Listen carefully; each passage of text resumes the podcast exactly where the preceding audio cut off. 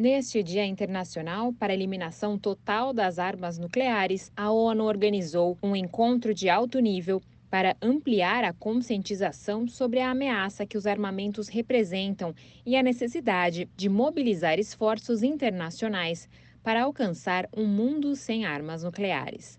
Na abertura da sessão, o secretário-geral das Nações Unidas, Antônio Guterres, afirmou que a eliminação das armas seria o maior presente que poderíamos deixar às gerações futuras. Guterres lembrou que o período da Guerra Fria deixou a humanidade em minutos da aniquilação e que agora, décadas após a queda do Muro de Berlim, o barulho das ameaças nucleares voltou a ressoar.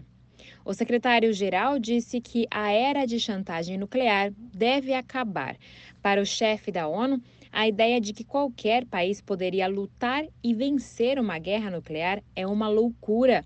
Além disso, ele adicionou que qualquer uso de arma nuclear incitaria um Armagedon humanitário. Guterres afirmou que está desapontado com a incapacidade de consenso na 10ª Conferência de Revisão das Partes do Tratado de Não Proliferação de Armas Nucleares.